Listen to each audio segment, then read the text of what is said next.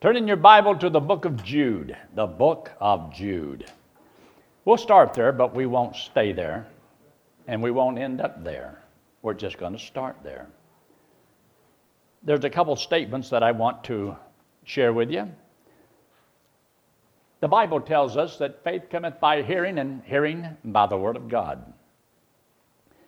And then he tells us in the book of Colossians, as you have received Christ Jesus the Lord, so walk ye in him and you were saved by faith, we're to walk by faith. There is a body of truth that God has given to us that we consider it to be the faith. It's the basic teachings of what God's Word says we are to believe so that we can do the thing God wants us to do. Whatever the faith is, it's what saves us and it's what leads and guides us and protects us. Tells us what our responsibilities are tells us how to live. So, here in the book of Jude, in verse 3, Beloved, when I gave all diligence to write unto you of the common salvation, it was needful for me to write unto you and exhort you that ye should earnestly contend for the faith which was once delivered unto the saints.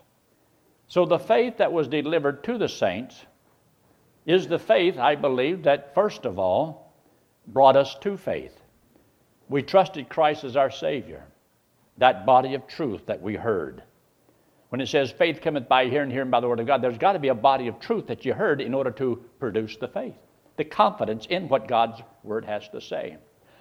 And then there's verses that tells us not only about salvation, but how to serve the Lord. So we often break it down, and there are salvation verses and there are service verses. And so, as we study the scripture, we always like to try to keep them separate, lest somebody thinks you have to serve in order to be saved. And we want people to know that once the gospel has been presented and a person has accepted it, we don't try to keep leading them to the Lord. We want them to grow in the Lord. So he makes a statement here that you should earnestly contend for the faith which was once delivered unto the saints. Because, and here's the reason because you once believed the truth doesn't mean you're going to stay in that body of truth. Because there are false teachers. As he says in verse 4 For there are certain men crept in unawares who were before of old ordained to this condemnation, ungodly men, turning the, the grace of God into something called a license to sin, as he says here, into lasciviousness. The freedom to just live any way you want to and call it grace. And that's not what grace is. True grace causes us to discipline our life. I preached a sermon when I first came here on how that grace, the motivating power of God. I think I'm going to take and bring it again one of these days. But it says here that turning the grace of God into something where people deny the very God that saved them. Now, take your Bible and turn over there to the, the book of Second Timothy. Second Timothy. Second Timothy chapter 3. 2 Timothy chapter 3 and verse 15 tells us something that's important about the Word of God. As you'll notice, I a lot of time will go to these scriptures because the importance of what they, they say. And it goes with what I want to talk about tonight. So in verse 15, where he says, And that from a child thou hast known the holy scriptures, which are able to make thee wise, one under salvation. Then it says, To make you a man of God. So the scriptures are able to do that. So this body of truth, this that we have that gives us our faith. God said, I want you to maintain this faith, contend for this faith. Because there's others that will not stay clear on the gospel. And there's some that won't stay clear on the purpose of the Christian life. And that's what confuses people. They don't know if they're having to serve to be saved or They just don't get it. So they get confused. Then he makes a statement in verse 16 all scripture is given by inspiration of God, is profitable for doctrine, for reproof, for correction, instruction in righteousness, that the man of God may be perfect, truly furnished unto all good works. So that's what God wants to produce something from a child into a man of God. Takes the word of God. Now, turn in there, your Bible to the book of um, 1 Timothy. 1 Timothy in chapter 1. In 1 Timothy chapter 1, I want you to notice not only how many times the word faith is mentioned, but how it's used. See, faithfulness is because you're true to the faith. You can be faithful in a lot of things. A lot of people are faithful to go to work, they pay their bills, they're faithful in a lot of ways, but not faithful to the faith. So it says here in uh, verse 4 of chapter 1 Neither give heed to fables and endless genealogies which minister questions. Because there's a lot of things that just gender strife. Doesn't solve anything, it just creates more problems and causes more arguments on things that you can't solve. And you can dwell on many things, but then the time that you spend doing those useless things takes away the time that you need to be doing important things. You see, the devil wants to get us into little minor things, trying to make a mountain out of a molehill. Major on the major. And as you notice here in verse 4, which minister questions rather than godly edifying. See, I can do both. I can get involved in a lot of things. I can even get involved in all the issues that are going on in the government. And, buddy, there's a multitude of problems. But I don't believe that I'm going to be able to solve any of them. I have a position on everything, as at times you find that out. But doing all of that is not going to help me contend for the faith like I believe that I should. Though at times I like to do a little warning and I will do so. But now notice this rather than godly edifying, which is in faith, so do. But the word faith is a body of truth. It's something that we're to believe.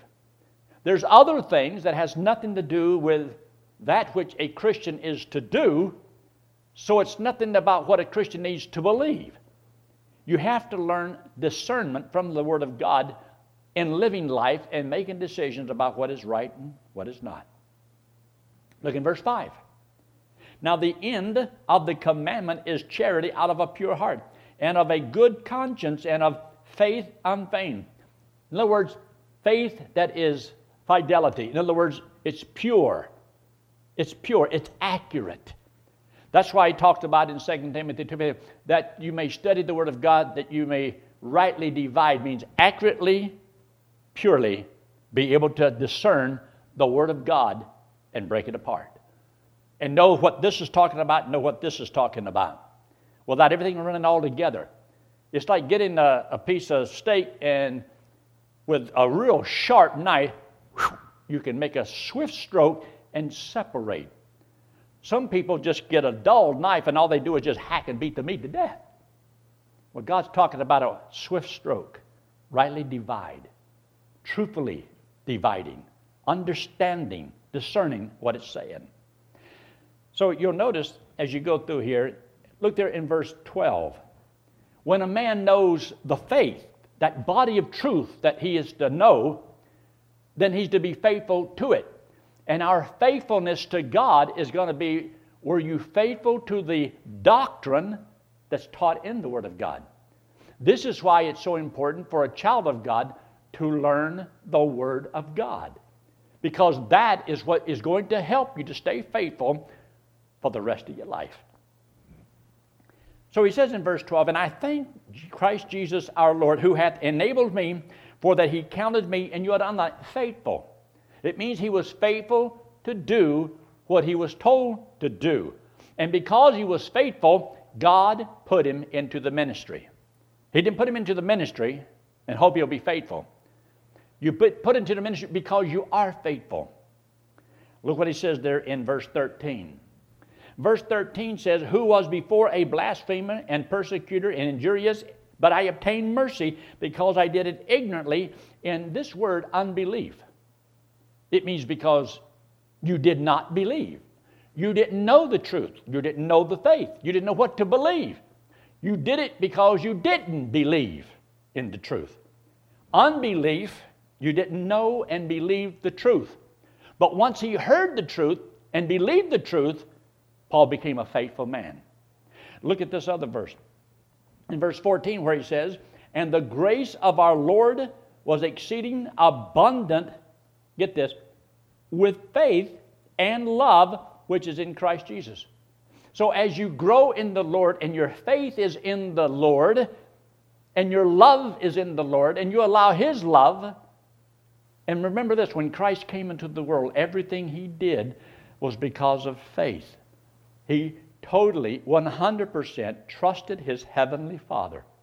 And he says that all the things that he did, he did it by the power of the Holy Spirit. He was led by the Spirit.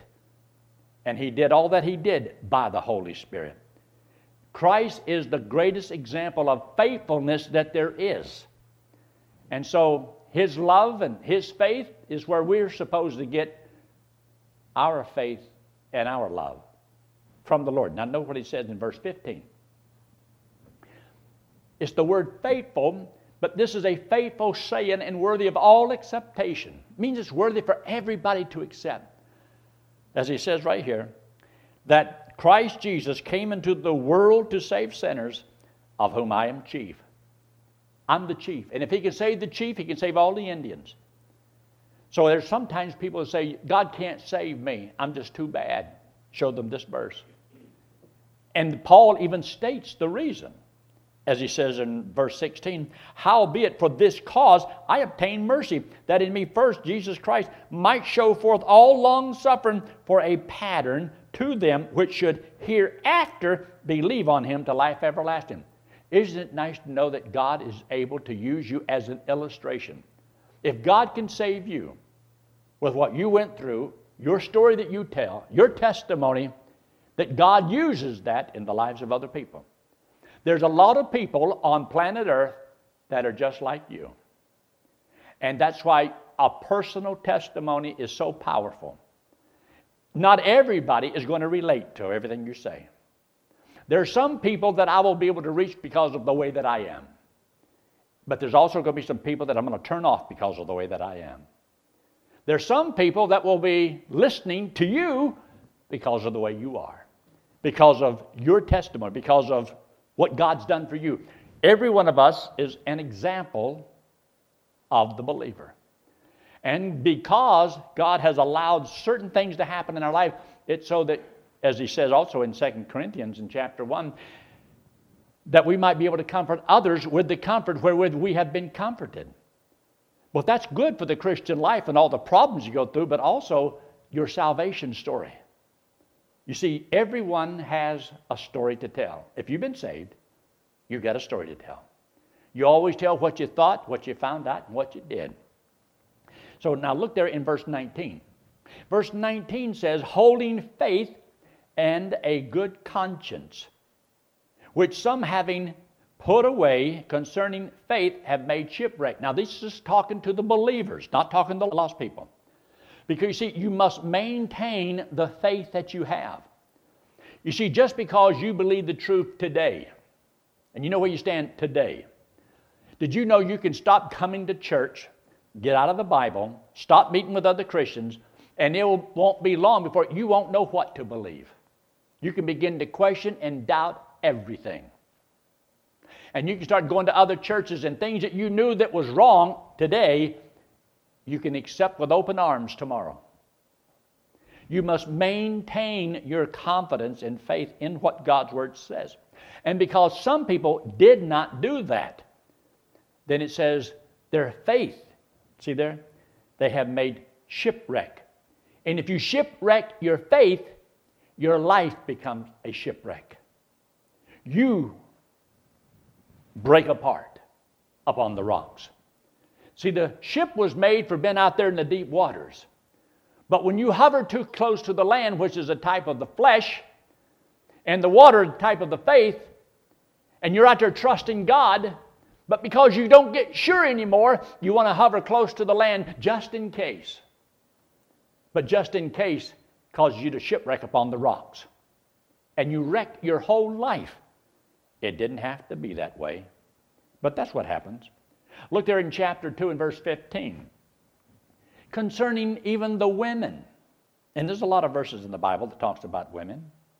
But it says in verse 15, notwithstanding she shall be saved in childbearing, if they continue in faith, with charity, and holiness with sobriety. You see, in verse the right before that, Adam was not deceived. He knew exactly what he was doing. It was Eve that was deceived. And because of that, she lost that so called 50 50, you know, I'm also boss. No, you're not, you're not boss. You can claim to be boss and take the position of being boss, but it's only if you're rebellion to the Lord. But the husband is not supposed to rule with a rod of iron. He's supposed to be a loving, kind, gentle type of an individual. And he's supposed to love his wife and so forth. And it works whenever everybody works. But Eve, because of her disobedience, her lack of faith, says she shall be saved in childbearing. So that's why in Timothy you have much scripture, but it's talking to the guys in positions of leadership and so forth. The men are supposed to rule. I believe that men should run their home, and I believe that men should run the church, and I believe that men ought to run government. You say, Well, I don't like that. I don't care. I still believe the book. Now, if I don't know the Bible, then I'll just take, if, if I, either I go by it or take the thing and throw it in the trash. And everybody just do whatever they want to do. But you have a pastor that believes what this book says. I wish I understood it even better. I may get to heaven and find out, Yankee, that's not what I meant. All right, when I get to heaven. But I'm not there yet. But get what he says. If they continue in faith. See, the woman has that wonderful, blessed privilege of raising the children. And because she has children, God said, You can teach the children. Did you know that if every mother reached the children, everybody in America and the world would be saved? If every mother reached their children, taught their children the truth, the faith, it would win the world. So, do the women have a great opportunity? Yes, they do. You see, men are supposed to provide, and the women are supposed to look over that little flock that she has and minister to those children. And so, to see that those kids come to know Christ as their Savior in an early age, sure, the man can do it, but also the woman is the one who usually spends most of the time with the children to teach and to raise those kids. So she is able to take all that she knows and place that into those kids. Because one day, see, those children, they're going to be the leaders. They're going to have their own families. They're going to be running churches. They're going to be in government. And a mother is able to change the world. But today, most mothers are killing their babies. Can you imagine that? And the womb should be the safest place on the planet. And it's become one of the worst places to be. But even the women are supposed to know the faith, know the truth, and to teach it. Uh, look at another scripture. I'll look down here in verse 11 of chapter 3. Even so must their wives be grave. You say, mine's grave, all right. She's already put in one. No, I'm not talking about that. But to be serious minded, not slender, sober, faithful in how many things? Women are to be faithful in everything. Did you know most of the men could not do what they do if they didn't have a faithful wife? You got to have a faithful wife. I would hate to think how little I would be able to accomplish if I didn't have a faithful wife. But see, I don't have to worry about my wife. I don't have to try to get her to come to church. I don't have to try to beg her to go to Sunday school, beg her to come on Wednesday night. she does it because she, she just she does it. I, in all these years, I've never had to worry about that. She is just she's just faithful. She knew truth before I knew truth. There was a body of truth that she knew and understood. Why? Because she got it from her mama and her daddy that also taught her some of these things. We'd sit in church and they'd sing songs, and she's just right there just singing every one of them. I haven't even heard these. All I ever heard was, you know, some Johnny Cash song or something that my daddy sung. I didn't go to church. And so I was as hillbilly as they come. I really had a lot of work to do. And knowing the Bible, he would take turn here, and I couldn't. I didn't even know where. I didn't know there were books in the Bible, and I couldn't stand it because I couldn't stand it. My wife knows so much more than me. Is it possible for a wife to know more than her husband? Yes. And woman, can a woman be godly? Yes, a woman can be godly. A woman can know just as much as the man. In some cases, they do. And know more than the man. So therefore, she ought to be the leader. No. She still has to submit herself to her husband. And with wisdom, try to help him all that she can. He's the head, yes, as they say, but she's the neck that turns the head. I know. Now, it says here, faithful in all things. Look down there in verse 13. For they that have used the office of a deacon well purchase to themselves a good degree and great boldness in the faith. Whatever the faith is, you'll find it mentioned all the way through the book of Timothy. Because he's telling young Timothy, you need to stand for the faith. This body of truth that's been given to you, what's been passed on to you. Paul said it was given to me, and I've been faithful. And then he says, I'm uh, fixing to close out my time here on earth. Now it's your turn. And so it's like giving him a charge. When you read chapter 4 of the Second Timothy, it talks about a charge. And generally, when people are going to be ordained into the ministry, uh, those are the scriptures that they usually read when someone's going to be ordained as a, a pastor or something. Now, in chapter 4, look there in verse 1. In verse 1 of chapter 4, he says, Now the Spirit speaketh expressly that in the latter time some, not all, some shall depart from the faith. Do I expect all the people at Calvary Community Church will always be rock solid? No. Some will not be. Some will not maintain. Some will begin, they'll miss on Sunday night, or they'll start missing on Wednesday night, or they'll start missing Sunday school, and they start missing church, and they come every once in a while. It won't be long, they won't be going anywhere at all. Why? Because, see, the devil starts putting questions and doubts into your mind. You know, I done paid my dues. I know the Bible. I know everything the preacher's going to say anyway. So therefore, you don't maintain. You still, see, it's one thing to have all these nice big super highways that they put in. But you know, we're not doing those roads anymore. But they were done years ago, back in the 60s and so forth. And they put roads everywhere, these super highways. I'm glad they did that. I really am. But you have to maintain the roads. The Bible talks about in the book of Titus about maintaining good works because these are good and profitable unto men. Maintain. Now, Whatever you know, maintain that.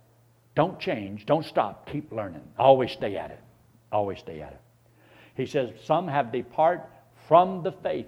And how do they do that? They begin to give heed, credibility to teachings that's not sound. And little by little, they begin to change. So look down in verse 6. If thou put the brethren in remembrance of these things, See, it's something you knew, but you have to help people to remember over and over and over again. Have you noticed, as long as I've been here, I always try to, in every service, teach you a little bit of something new, but also review a little bit of something old. Because though you may know a lot of things, but after a while, I got to tell you that again. You know, since I've been here, I think I've preached on Then Came Amalek three times the two natures like this, I've done that about four times. See, I write down every sermon that I preach. On the calendar, I have every sermon that I preach. Ain't that right, James? Every service, every time I speak, I have wrote down. Now, I can't remember what I teach, but I write it down. and you can ask me when the service is over, what did you speak on? I haven't got a clue because I don't try to remember what I preach. See, if you tell the truth, you never have to remember what you said. If you teach a lie, you better remember that lie. Because the next time you talk, you're going to have to take and back that lie up. But if you tell the truth, you don't have to ever remember. That's so much easier as you grow, because see, that way I don't have to cloud up my mind with all stuff that I don't have to worry about. Just, just tell the truth. So he says here in verse 6 Thou shalt be a good minister of Jesus Christ, nourished up in the words of faith and of sound doctrine. You see, the people can't generally be much stronger spiritually than what the preacher is if they only depend upon the preacher for their food. If you only depend upon me for all of your spiritual food, you can't rise much higher than what the preacher does because of what he's feeding you. But you can go beyond that if you'll learn to feed yourself. Have devotion, have some time that you spend between you and the Lord, and you can grow as strong as you want to be. And nobody can stop you. There ought to be a time in your life where you have a precious time between you and the Lord, and you spend time with God. So he says here, nourished up in the words of faith, words that help you to believe. If you feed your faith, your doubts will starve to death. But if you feed your doubts, your faith will starve to death. It all depends on which one you feed. Sunday morning, I'm feeding your faith.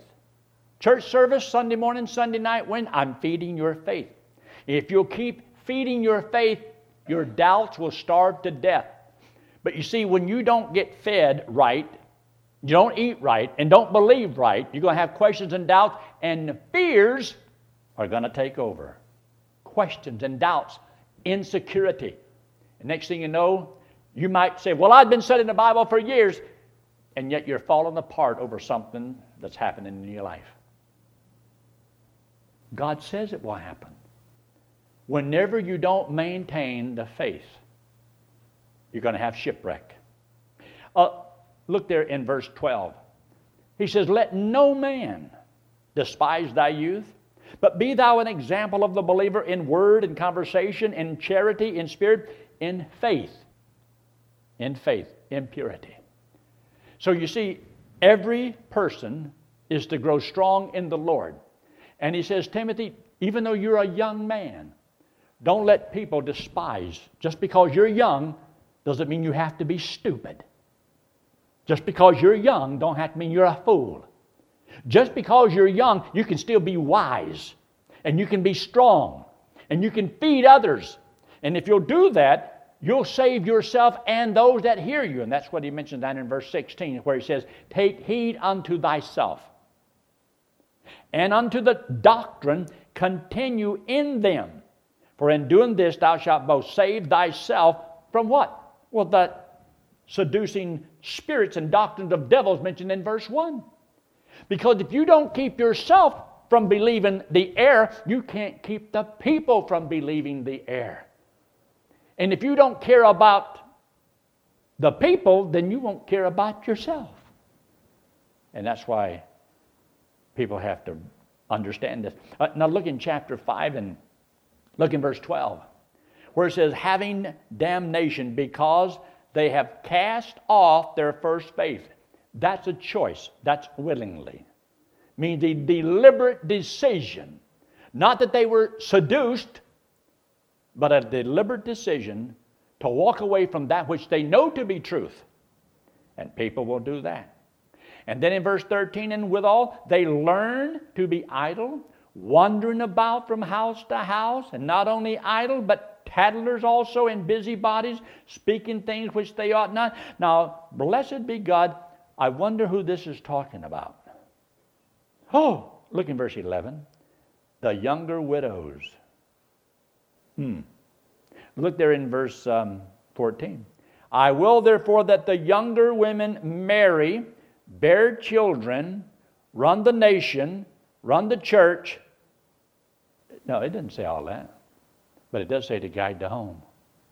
because they're going to bear the children, they're to raise the children. See, isn't it something that God's Word explains how we're supposed to live? You see, God made man and a woman, and He's the one that created this idea about children. And you know, He just happens to have a, a word on everything. And everything that God says will work God's way. But people have got to, they, they don't believe this book. And look how they're doing. How's it going? Not very good. Now take you and look there in chapter 6. Chapter 6, look down in verse 10.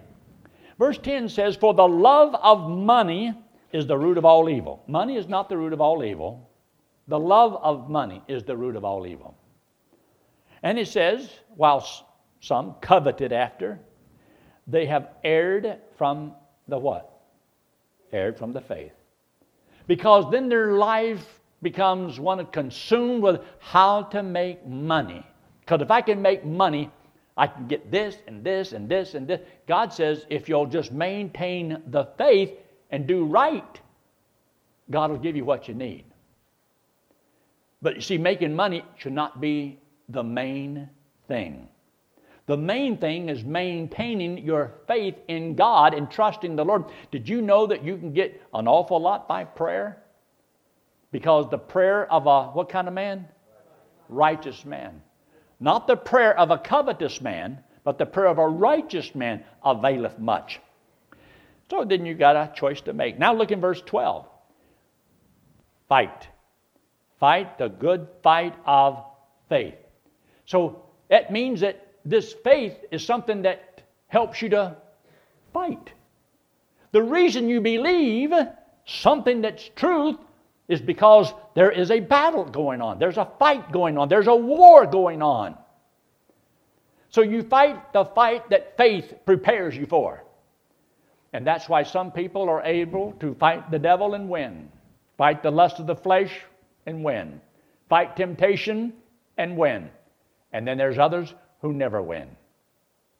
They're at the mercy of whatever temptation comes along. The latest trial just tears them apart, and they can't handle it. The Bible says God is faithful and will not allow you to be tempted above that which you're able, but will make a way of escape that you may be able to bear it. Do you have faith that what that says is true?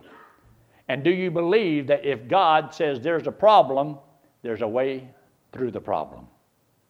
God's word says so.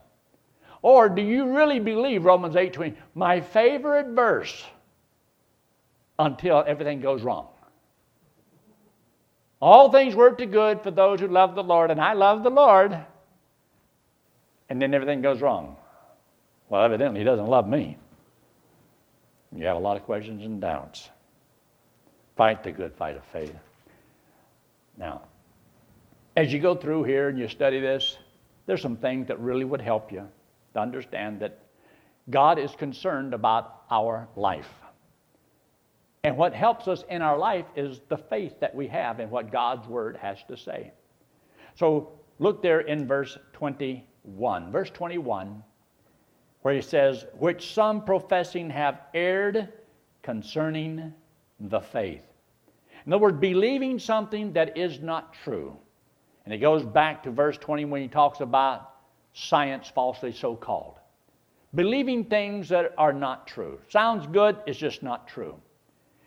Listen, there's a lot of things on the internet today, and people can send you all kind of things. Don't believe everything you hear. Don't believe everything you read. There are shysters out there, and there's a conspiracy theory on everything. Now, there could be an awful lot of it. Just watch you don't get caught up in You have something that's real, and you know it's the truth. Don't forsake this for whatever they offer in the world. It'll help your mind to stay clear, you to stay on track. You have something to live for, and you have this body of truth that God has committed to you. Therefore, contend for the faith that's been once delivered unto the saints because we're the ones that must pass it on to the next generation. Look up here. This hand represents you and me, and the wallet represents sin. We all have sin. on us. The Bible says that God loves us. He hates our sin, but He loves us. And for us to pay for sin is eternal separation from God in hell. But God says He wants us to go to heaven, and to go to heaven, we have to be perfect, just as righteous as God, and none of us are righteous. None of us are good enough. We've all come short of God's perfection. So the Bible says we need a Savior, and we can't save ourselves. This hand represents Jesus Christ. He's the Lord God in the flesh. He came into the world because He loves us, hates our sin because it separates us from Him. So Jesus Christ, who had no sin, well, He didn't have to die. So He took our sins, paid for them on the cross, came back from the dead, and said if we would believe it, he would give us as a free gift everlasting life.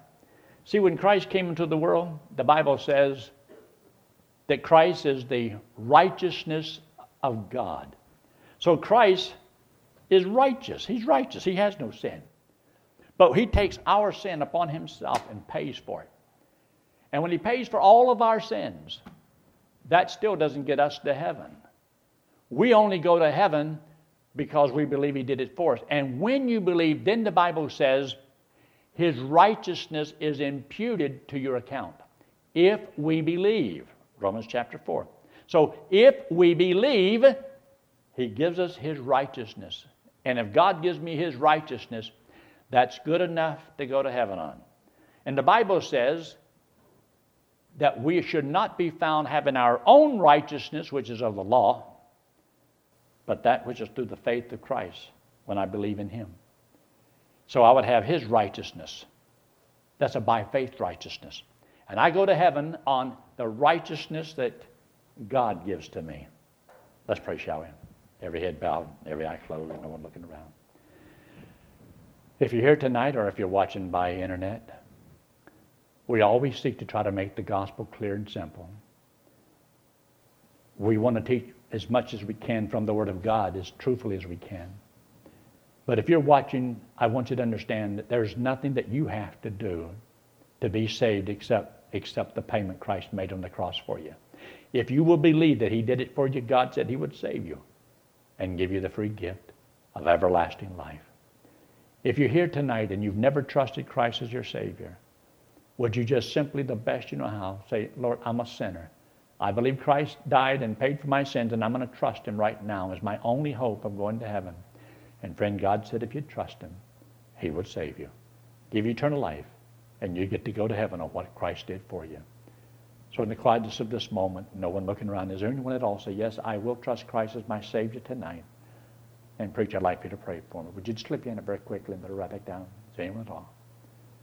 If you're watching by internet, I pray that you would right now trust Christ as your Savior. And if you do trust Him right now, God saves you right now, gives you eternal life right now. You become God's child right now. Father, we thank you so much for this time together. Bless each one for being here. I pray, Lord, that we're a blessing to those that are listening. In Christ's name we pray. Amen.